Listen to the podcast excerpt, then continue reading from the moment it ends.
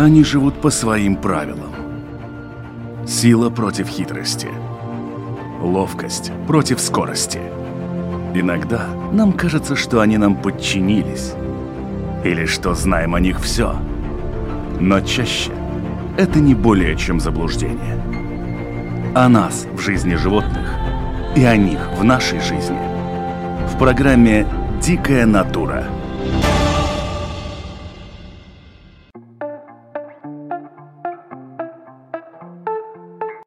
Здравствуйте, дорогие друзья! Сегодня мы находимся в рыбопитомнике Долы и постараемся ответить на главный вопрос всех латвийских рыбаков. Это где же, собственно, рыба есть? Те, кто будет видеть нашу видео-версию программы, смогут тоже убедиться, что, по крайней мере, здесь рыбу найти можно. Общаемся сегодня с руководителем этого предприятия. Напомню, что в Латвии несколько э, рыбоферм или как хотите, так и называйте, рыбопитомников занимаются тем, что восстанавливают рыбные ресурсы в наших э, естественных водоемах. Ну и помогают, конечно, частным тоже в какой-нибудь прудик запустить какого-нибудь карасика. Итак, сегодня общаемся с Айвором Игнатовым, руководителем э, рыбопитомника Долы. Айвор, здравствуйте. Добрый день. Скажите, пожалуйста, вот мы с вами сегодня ходили, там у вас и икра, и все остальное, а из чего вообще, в принципе, как этот цикл работает? По тому, с чего все начинается, прежде чем рыба попадает вообще в водоем латвийский? Ну, для начала заключаются договора между Латвэнерго или Министерством земледелия с одной стороны и Институтом Биор с другой. В этих договорах оговаривается количество, вес, сроки, цена всей выпускаемой молоди. После этого на основе этого договора рождается вот этот вот план достаточно подробный, который тут лежит. Тут написано буквально все. Какого веса, в какой срок, в каком участке реки мы должны выпустить эту молодь. А, подождите, вы говорите о том, что начинается все с заключения договора с Латвэнерго. Это как-то очень далеко от природы. Латвэнерго и Министерство земледелия. Тут две программы. Когда создавались наши предприятия, Тома и Долы, речь шла прежде всего о компенсации ущерба, который наносится строительством гидроэлектростанций. Тома, она исторически создавалась еще при строительстве Кегумской ГЭС. Ну а мы, самое молодое, наверное, предприятие, мы уже были созданы, когда построили Рижскую ГЭС. То есть в 86 году мы начали работать. Ну да, вот я хотел как раз сказать о том, что молодое-молодое, а тем не менее с 86 года молодое предприятие работает. Ну да, уже 33 года, 34.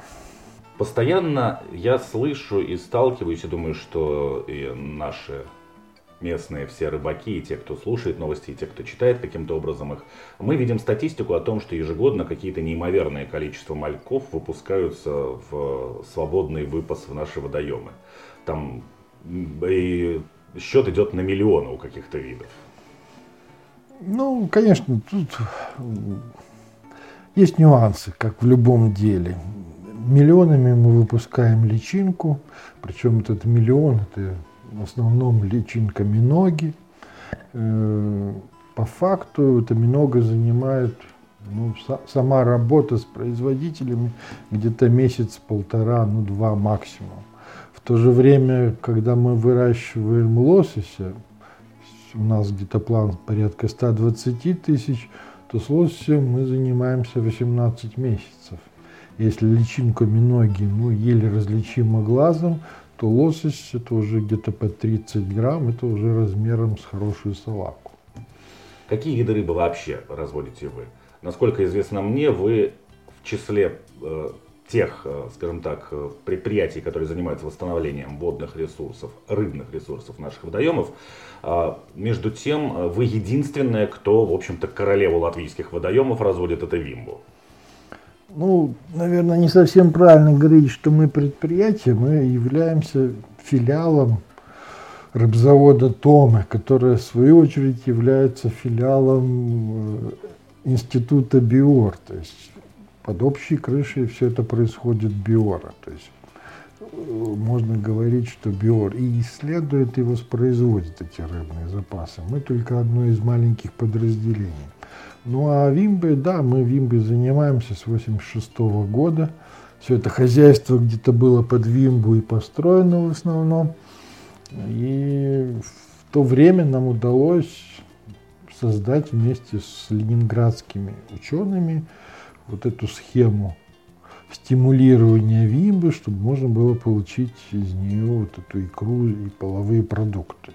Ее настолько сложно развести в искусственной среде, потому что ну, вы единственный, кто этим занимается, видимо, остальные секреты не знают. В общем-то сложно. Ну, для примера скажу, что самку, чтобы получить икру, мы трехкратно инвицируем раствором гипофиза, плюс еще стимулируем поднятием температуры. То есть ну, схема довольно сложная. Какие вообще виды рыбы вы разводите здесь у себя? Ну, то, что у нас касается госзаказа, то это, в общем-то, вимба, сик, лосось, щука, минога. Кроме госзаказа еще мы выращиваем осетра, форель радужную и карпа, наверное. Карп. По крайней мере, которого и мы карп, сегодня видели. Да, да, и карп. Если это не был чей-нибудь ничей карп. Нет, это... А, каким образом вообще этот процесс а, происходит? Э, для простого обывателя это, как правило, икра, малек, взрослая рыба. Со всеми видами рыбы проходит это именно так у вас? Или вы с какими-то видами рыбы работаете по другой схеме? И по какой схеме вы вообще работаете? Например, с тем же лососем. Лосось, вимба, минога, в общем-то, мы ищем рыбаков, которые нам готовы отловить необходимое количество производителей. Биор объявляет конкурс на закупку. Вот, конкурс это открытый. Какие-то требования к рыбакам там выдвигаются, но в принципе там у нас эти поставщики от года в год меняются вот, э, сами по себе. Кому-то выгодно, кому-то невыгодно, кто-то дороже цену предлагает, кто-то дешевле. После того, как найдено самое выгодное предложение, то есть по, по сути самое дешевое, с этим рыбаком заключается договор, и в каких-то случаях для него оформляется специальное разрешение, в каких-то случаях разрешение не требуется – то есть вот, скажем, тот же лосось возле Даугавы, вернее, в Даугаве пойманный мережами, разрешения не нужно, потому что это и так разрешено рыбакам в Даугаве, а вот сетями, сетями им оформляется специальное разрешение. Вимба точно так же, весной под запретом, поэтому там специальное разрешение на лов сетями. Пытались мы как-то отойти от этого свимбы много лет назад, неоднократно пытались, но у нас ничего не получилось. Пока что у нас мы остались на том, что подходит нам только вимба, пойманная возле самой ХЭС, и в сроки где-то, когда температура превышает 10 градусов. То есть там как говорят, вимба вот там вот есть, там вот есть. Мы пробовали, ловили, стимулировали, но с этой схемой у нас ничего не получается. Такой устойчивый результат только вот от вимбы, пойманные под ГЭСом определенный период. Насколько быстро растет рыба, ну вот которой вы занимаетесь по видам? Потому что мы, когда с вами сегодня наблюдали этих малька лосося, он похож, ну, не знаю, на, на салаку, на уклейку. Ну, похож. По своим размерам вы при этом говорите, что это практически годовалая рыба. То есть да. Э, рост получается очень медленным для столь крупной рыбы, как лосось. Ну, для сравнения, вимба где-то грамм через год. То есть вот вимба, выпущенная даже в природу, вот мы осенью выпускаем в природу вимбу, э, проводили контрольные обловы ученые. Она зимует в этой нашей Сауса-Даугаве, и весной она только лишь 4-5 грамм, то есть лосось получается гораздо крупнее. Но взрослый лосось значительно крупнее вимбы по весу, то есть здесь-то как раз э, все закономерно. Но в природе он еще меньше, медленнее растет. То есть можем ли мы говорить о том, что вот эти вот все геройские истории, которые были, по крайней мере, я лично слышал там лет 10 назад, когда рыбаки, ой, сегодня было так здорово, обловили пруд, там 43 щуки достали, что, в общем-то, это достаточно серьезный урон для водоема. 43 щуки? Да, безусловно. Потому что если они год там растут до каких-то таких совершенно непрезентабельных размеров.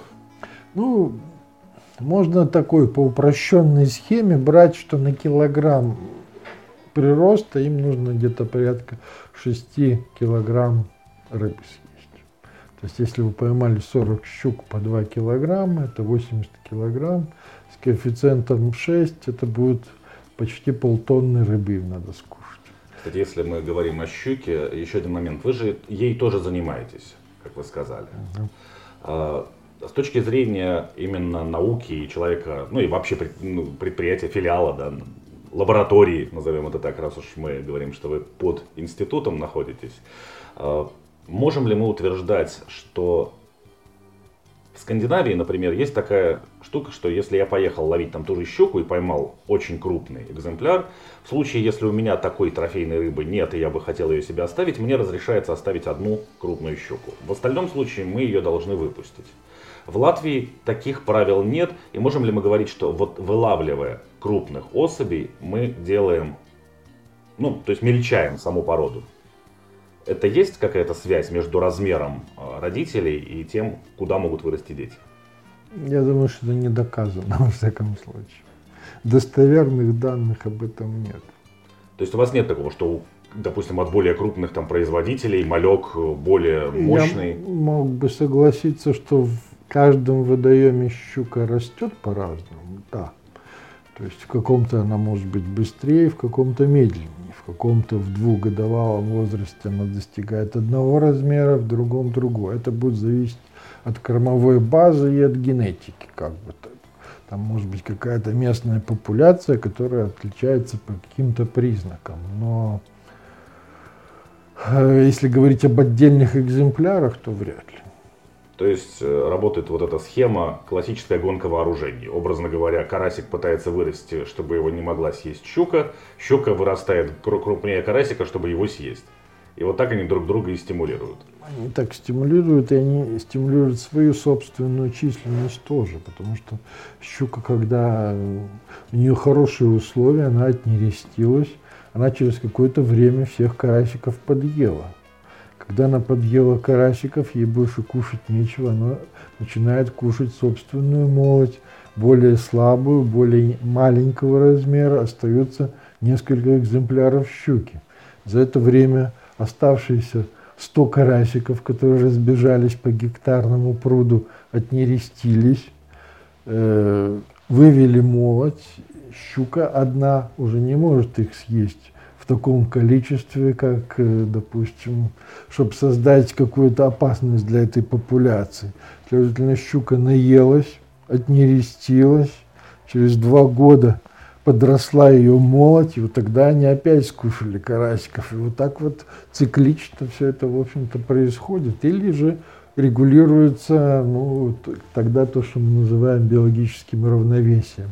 Устанавливается, что в водоеме есть условно говоря, 100 щук, тысяча карасиков, и они в этом численности живут. Но как только вмешиваются какие-то факторы или человек, это равновесие нарушается, и качели начинают раскачиваться. Вы сказали, что вы договариваетесь с рыбаками по поводу отлова миноги для производства. Да. Э, это какие-то особые условия нужны, потому что вот сейчас, в принципе, наверное, сезон миноги. Если зайти на Рижский, на Рижский центральный рынок, в рыбный павильон, там этой миноги ползает в каждом углу. Ну да, но мы заключаем договор где-то уже в августе месяце, в сентябре проводится этот ценовой опрос. Тогда еще неизвестно, какая будет минога, будет ли она вообще и по какой она будет цене. Особых условий нету. Единственным условием является то, что она должна быть поймана мережей. То есть как альтернативный способ лова существует еще такой, как лов миноги сетями. То есть так же, как и вимба и лосось, много утыкается в сеть, объячеивается и ее отлов производится вот таким вот образом. Мережа – это значит, какое-то отверстие, куда она заходит цело и выйти не может, там бултыхается, пока эту мережу не поднимут. Но вот объячейная, она почему-то у нас жить не хочет долго. Почему-то есть такой спор, может быть, вы нам можете его помочь развеять для наших зрителей, наших радиослушателей, что минога взрослая в принципе не ест. С одной оговоркой. Не ест, когда заходит в реку. То есть она живет морском периоде, ведет, ну, по сути дела, паразитический образ жизни, присасываясь к каким-то другим более крупным рыбам. По сути, пьет кровь не кровь, лимфу не лимфу, но питается ее соками. У нее есть зубчики, такие достаточно острые, и вот этими зубчиками она кожу прокусывает и, собственно говоря, питается. Это такая пиявка. Потом, когда она уже достигает какой-то себе известной кондиции, она заходит в реки. И вот в этот момент, когда она заходит в реки, ну, во всяком случае, по литературе так, эти зубчики становятся не острыми, она перестает питаться, и фактически любую миногу, которую вы поймали в реке, у нее в желудке ничего нет, она совершенно пустая, там как ниточка, этот пищевод. Поэтому ну, взрослая в реке не питается. А в вашем случае, когда вы их разводите, чем вы их кормите? Кормите ли вы их? Мы не кормим их. Мы пытаемся, но пока еще каких-то устойчивых результатов в этой области мы не достигли. На данном этапе мы инкубируем эту рыбу, э, миногу. Она после выклева лежит неподвижно, примерно недели полторы. Потом она приобретает такую серую окраску и начинает крутиться, закапываться в землю. Вот мы считаем, что в этот момент она уже для рыбы просто так недоступна, и после выпуска она сразу закапывается. Ну, вот в этот момент мы ее выпускаем. Растить дальше, ну, наверное, можно, но пока такой практики как-то нету. Надо отрабатывать тогда, если такая задача будет, надо отрабатывать методики, чем ее кормить, какими-то кормами, дрожжами. Ну, пока такого ничего нет. Но рыбу не предлагаете ей присосаться какую-нибудь и ну, покормиться? она нет. Она ведь эти 2-3 года, которые она проводит в реке, она ведь ну, на миногу взрослую не похожа. Она похожа на такого червячка, и у нее даже нет этих жаберных отверстий. И она питается, в общем-то, детритом, то, то есть тем, что на дне реки. Ей нравятся такие песчаные отмели, вот она туда закапывается и там себе находит корм. И потом она уже, вот этот период у нее подводно земной заканчивается, когда она там роется по дну, тогда она уже приобрет, происходит метаморфоза, у нее это самое, образуются вот эти дыхательные мешки или жабры с этими отверстиями, тогда она уже начинает плавать как минога. Вы отслеживаете каким-то образом судьбу того малька, которого вы выпускаете в водоемы? Ну, я думаю, что рыбный департамент, который занимается исследованием, отслеживает. Мы, в свою очередь, нет. Единственное, у нас были долгие годы споры, какие искусственные, какие не искусственные. И вот уже несколько лет, три года, если я не ошибаюсь, все заводские лососи обрезают, им обрезают жировой плавник.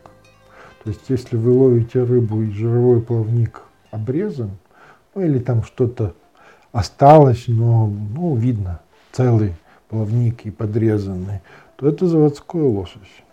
И вот этого заводского лосося в Даугаве, вот из тех производителей, которые нам в этом году поставили, практически все были заводские. То есть дикого лосося в Латвии практически не осталось? В Даугаве. А, в Даугаве. С одной оговоркой, в Даугаве. Вот. Во всяком случае, вот мы нашим коллегам в Томе поймали 181 лосося, все из них были с обрезанными плавниками. Для нас поймали 77, все были с обрезанными плавниками. У коллег в Пелчи на Венте поймали 24 лосося, из них 18 с обрезанными. То есть там 75% заводского лосося. Насколько сложен и трудоемок вот этот процесс по выведению, например, того же лосося? Да, мы видели с вами вот эти э, ячейки с икрой. Ну, как трудно сказать, это субъективная оценка. Когда вы столько лет уже работаете, кажется, что вроде как и не сложно, но определенные какие-то манипуляции проводятся, одни и те же отработанные. Но икре, допустим, лосося требуется проточная вода. Вы ее берете откуда? Из крана?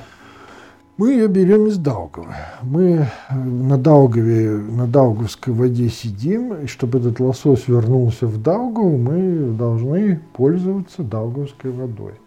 У нас с верхнего объева Рижского водохранилища, там находится труба, мы оттуда берем воду, не греем ее, не фильтруем, ничего с ней не делаем. Вот в этих условиях, в которых лосось бы находился в Даугаве, вот он у нас и находится на заводе. Вы соблюдаете и циклы, когда эта икра должна начать а мы развиваться? Не, а мы ведь не можем ничего изменить. Я ведь сказал, что мы в Даугавской воде, то есть лосось сидит в Даугавской воде, когда у него начинает сыпаться, условно говоря, икра, мы ее собираем, положили ее на инкубацию, когда она захотела выклюнуться, когда ей срок подошел, она начинает выклевываться мы никак на нее не влияем. Ну, то есть изменить каким-то образом, как это делают, не знаю, там, с коровами, с курами, там, не дают им на яйцах сидеть, чтобы они неслись чаще, больше. Если мы говорим теоретически изменить, то да, можно. Но в этом случае мы считаем, что мы нарушим вот этот вот естественный цикл развития. Если мы начнем охлаждать или греть, да, мы можем получить выклев в более ранние сроки, вырастить более крупного лосося, но будет ли он таким, как его природный собрат, уже вопрос. Вернется ли он после этого к нам в Даугаву, тоже вопрос. Поэтому мы стараемся придерживаться вот этих и, собственно, не только мы, остальные наши коллеги в Пелчи, Карли, Топать точно так же работают. И икра лосося мы видели, она находилась у вас в протоках. Э, примерно в таких же условиях находилась и икра форели. Но, насколько я понял, немножко другая история э, с вимбой. Там стояли некие ну, емкости это... стеклянные. Вы рассказывали о том, что ну, существует это, некий процесс. Собственно, не только вимба, это все и карп также, и много, и щуку мы в этих бутылках инкубируем. Это аппарат Вейса на проточной воде тоже. Икра вращается, что икра э, Икра лосося, как вы видели, она находится в один слой на рамочках и обтекает со всех сторон, омывается водой. Чтобы добиться нам такого же икры какой-нибудь вимбы, будет очень сложно. Потому что если лосося тут 7 тысяч в литре, то вимбы там 150 тысяч в литре. Ну и, наверное, размеры кринки тоже Размеры будут кринки, естественно, будет гораздо меньше. В один слой нам ее разложить трудно, и поэтому, ну, я уже не помню, в каком году этот изобретатель Атки, э, Вейс изобрел вот такую вот подачу воды снизу. И это икра вращается в потоке воды мелкая. И поэтому это и вимба, и щука, и минога. Какие-нибудь лещи бы были точно так же. А лещом вы, кстати, не занимаетесь, или он достаточно спокойно сам себя регулирует? Мы занимаемся тем, по сути дела, что нам заказывают. Мы конечный этап уже. Когда провели исследования, когда нашли деньги, когда заключили договор, расписали, что надо, мы работаем по этим заявкам. Надо леща, мы можем леща развести тоже. Когда-то разводили, был Плявинский завод, там методика ничем сильно не отличается. Я думаю, что мы бы справились, если бы такая задача стояла. Среди прочего, вы также сказали, что занимаетесь разведением и осетра. Э, процесс похож на лососевый, только э, решетка золотая и икрина там лежит одна по центру, и вокруг нее все ходят и опахалами машут. Ну, я бы сказал даже, что выращивать осетра, наверное, легче, чем форель. в этих условиях. А если мы сейчас будем говорить про какое-нибудь глобальное потепление, то может это даже один из перспективных видов, потому что Латвия находится как бы на стыке двух зон рыбоводных. С одной стороны, немножко в Литве теплее, там хорошо растет карп. В Эстонии карпа практически не выращивают, там зато хорошо растет форель. А мы так посередине выращиваем карпа, но не так тепло форель, но летом бывает жарко, когда все может заболеть и сдохнуть. Поэтому у нас такая зона немножечко ни туда, ни сюда. Но если станет вдруг теплее, то, видимо, с форелью придется закончить. Только в каких-то замкнутых системах будет выращиваться. А теплолюбивые, а, в общем-то, осетр у нас теплолюбивая, карп с осетром как раз и будут. Я помню, что периодически появлялись какие-то такие душераздирающие истории о том, что у нас, поскольку погода нестабильная, как вы сами это видите, были случаи, когда летом температура в водоемах поднималась настолько, что форель там реально гибла вся. И хозяева не могли уже сделать ничего. Там пытались лед докидывать, еще что-то. Да, были. Насколько на вас это вообще влияет? Или в условиях именно такого, ну, как предприятия по производству, вы можете контролировать эти условия значительно лучше?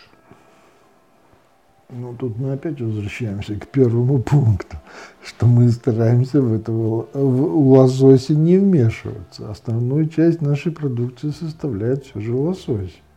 Э, для других видов, там, вимби, допустим, это не вредит, но опасность это представляет для лосося и форели. Ну, как-то планировать охлаждение воды для форели в общем-то, нецелесообразно. Может быть, действительно другой вид рыбы лучше выбрать. Лосося мы изначально решили, что не будем трогать, что он должен расти в природных условиях. Ну, поэтому будем ждать результатов, чем закончится. Но какие-то изменения в самой рыбе вы наблюдаете? Или, в принципе, пока ничего такого глобального не произошло, чтобы можно было заметить, что, не знаю, форель становится более теплолюбивой и потихоньку пытается адаптироваться как-то? Нет, ну, Понимаете, эта высокая температура, она просто создает стресс для рыбы. И рыба становится восприимчивой каким-то возбудителям, которые находятся в воде. То есть, как правило, это какие-то заболевания возникают. Заболевания, которые при более низкой температуре находятся в фоновом режиме, и мы вот, допустим, этот вирус какой-то, паравирус – на себе носим, и ничего с нами не происходит. А вот тут где-то нас продуло, ноги застудили, и вдруг взял и вирус нас победил, и мы заболели. Вот примерно то же самое происходит с рыбой. То есть это стрессовые условия, по, по сути дела, температура. В каком возрасте или какого размера рыбу вы выпускаете? Ну, годовик. Это лосось. Минога – это личинка – Вимба – это сигалета, каналета растет у нас в прудах, осенью мы выпускаем. Ну, три основных вида. Сик – это тоже сигалеток. Сик у нас в проекте стоит 8 грамм. То есть, в принципе, у каждого вида рыбы есть какой-то свой оптимальный размер, в котором он может оказаться в дикой среде. Ну, тут как бы идет э, целесообразность с точки зрения науки, когда выживаемость у этих рыб становится максимальной. Ну и второй вопрос, какой период и сколько это стоит, допустим. Кстати, о выживаемости. Как правило, искусственное разведение тех или иных видов животных позволяет выживать э, особям, которые в естественной среде были бы, наверное, съедены практически первыми, если бы вообще дожили до этой охоты на себя. А когда мы что-то выводим в, в условиях искусственных, да, то есть вот та, та же икра, да, лососевая у вас она лежит, каждая икринка, в принципе, имеет право на то, чтобы стать полноценной рыбой. И потом попадает в природу. Можем ли мы говорить о том, что это хорошо, или это все-таки не очень хорошо для естественной популяции? Ну, можем. Поставьте перед нами задачу, мы сделаем какие-нибудь фильтры, установим какие-нибудь тренажеры, будем отбирать рыб по каким-нибудь критериям, которые быстрее других плавают или выше всех прыгают или еще какие-нибудь, и тогда эти самые, которые в природе бы погибли, ну, окажутся среди тех, которые отбракованы. Но пока такой задачи не было, поэтому мы выпускаем всех, кто выжил. Ну да, потому что сегодня мы тоже стали свидетелями процесса, когда происходила сортировка форели. Как вы говорили, это делается для того, чтобы сильно мощные особи не, не Но... доминировали над сильно немощными. Да, с одной стороны, и потом по форели это вообще не пример. Это форель это товарный вид у нас, тут мы как бы ничего не нарушаем. Тут мы соблюдаем только интересы производителя, выращивателя, скажем так, этой форели. Природе можно было бы говорить, что да, вот этот отсортированный мелкий лосось, он бы погиб наверное. В первую очередь его бы съели, а мы его отсадим в бассейн, будем кормить, и, глядишь, он догонит. С другой стороны, он ведь, может быть, догонит остальных. У нас критерии-то, собственно, существуют. В нашей программе по выпуску, там, допустим, указано, что лосось должен быть не меньше там, 25 грамм. То есть вот этот вот маленький, если он достигнет 25, то мы его выпустим. Если нет, то он... Будет дальше продолжать... Будет дальше продолжать расти. Вы с 86 -го года, да, напомню нашим зрителям и слушателям, занимаетесь э, воспроизводством рыбы и отпусканием ее в латвийские водоемы. Э, с этого момента Изменилось ли что-то вообще в привычках, в повадках рыбы? Я почему спрашиваю? Потому что люди, допустим, моего поколения и старше, э, что там раньше было? Вышел с утречка, взял ведерко, палку какую-то сломал, леску к ней привязал с, чуть ли не с карандашом и поймал там уклеечку, еще что-то. А сейчас, ну, на самом деле, рыба как-то не очень охотно берет у нас в водоемах. Это становится все более каким-то процессом мудреным. Ну, тут может быть несколько причин. Первая причина может быть та, что в водоемах стало так много корма, что на вашего дохлого червячка просто брать не хочет. Ей там достаточно отборного мотыля на дне. Допустим. Ну, еще один вариант, что стало мало рыбы, допустим. Червячки есть, а рыбы нет. Вы же ее выпускаете. Все время, много. Ну не всю же и не везде. У нас какая-то строгая программа, которой мы придерживаемся, но из этих моих рыб выпущенных фактически рыбаки могут поймать ну, вимбу, щуку, ну, может быть, сига. Вот и все, собственно говоря. Я думаю, что вряд ли вы их раньше палкой ловили. Щуку и сига палкой, наверное, не очень, да. Вы выпускаете их где? То есть вы говорили о том, что лосось это Даугава. Да. А... У нас почти все рыбы, вот у меня передо мной сейчас этот план тут стоит, мы работаем вот тут вот в этом регионе. То есть лосось у нас в Даугаве от Рижской ГЭС до Устья и Большая Югла. Э, Сик – это устье Даугавы, Вимба – это Сауса Даугава, ну, щука Лелайс Балтезерс, ну, он как бы соединяется тоже с Даугавой, но там ему вроде как получше будет там в озере. Вот. Ну и Минога это тоже маленькая югла и большая югла. То есть фактически все здесь даугавские. То есть фактически вот как бассейн. вы создавались при ГЭС, так вы, в общем-то, и э, вот эту э, водяную артерию и обслуживаете. Да. У нас даже, собственно, все заказы на наш конкретно завод идут от Латвэнерго. У нас коллег там идет от Министерства земледелия Карли Пелч, а у нас чисто только Латвэнерго, так что мы так по своему изначальному предназначению работаем. И вы, э, как вы рассказали, что в принципе развиваетесь, расширяете территории, насколько это Территорию получается? точно не, развиваем, не расширяем. Ну, я имею в виду мощности цеха. Цеха, да, но мы, скажем так, достигли, видимо, своего предела, поскольку ну, вот эти вот государственные заказы, они больше не увеличиваются. То есть Латвэнерго, ну, оно на, растут? находится в каких-то рамках, вот им надо столько-то рыбы компенсировать, и для этого надо выпустить столько-то малька. Ну и все. Ну, мы могли бы, может быть, и больше, но, ну, по сути, получается, что он никому сильно-то не нужен. Есть ли какие-то планы, может быть, не знаю, у вас или у того же Биора, э, заняться еще какими-то видами, которые, может быть, сейчас не очень характерны для Латвии, но потенциально могут здесь жить? Мы бы сами хотели чем-то таким заняться, но для этого предварительно должно быть заключение вот нашего департамента исследований. То есть, что вот этой рыбы здесь не хватает, должно же быть обосновано, что этой рыбы не хватает – сколько ей не хватает, какого веса, размера, что в результате получится, сколько там выживет, какой это даст прибыль народному хозяйству или конкретно рыбакам. Ну вот пока мы таких заключений о новых каких-то видах не видим, даже пока не слышно, чтобы обсуждались они. Хорошо, к сожалению, время, отведенное на нашу беседу, подошло к своему завершению. Оно, как известно нам всем, не резиновое. Друзья, я напомню, это была программа «Дикая натура». Сегодня мы говорили о возобновлении рыбного богатства наших водоемов, но в данном случае имелось в виду одна из крупнейших водных артерий нашей страны. Это Даугава. И э, с нами общался э, глава рыбопитомника Долы Айвар Игнатов.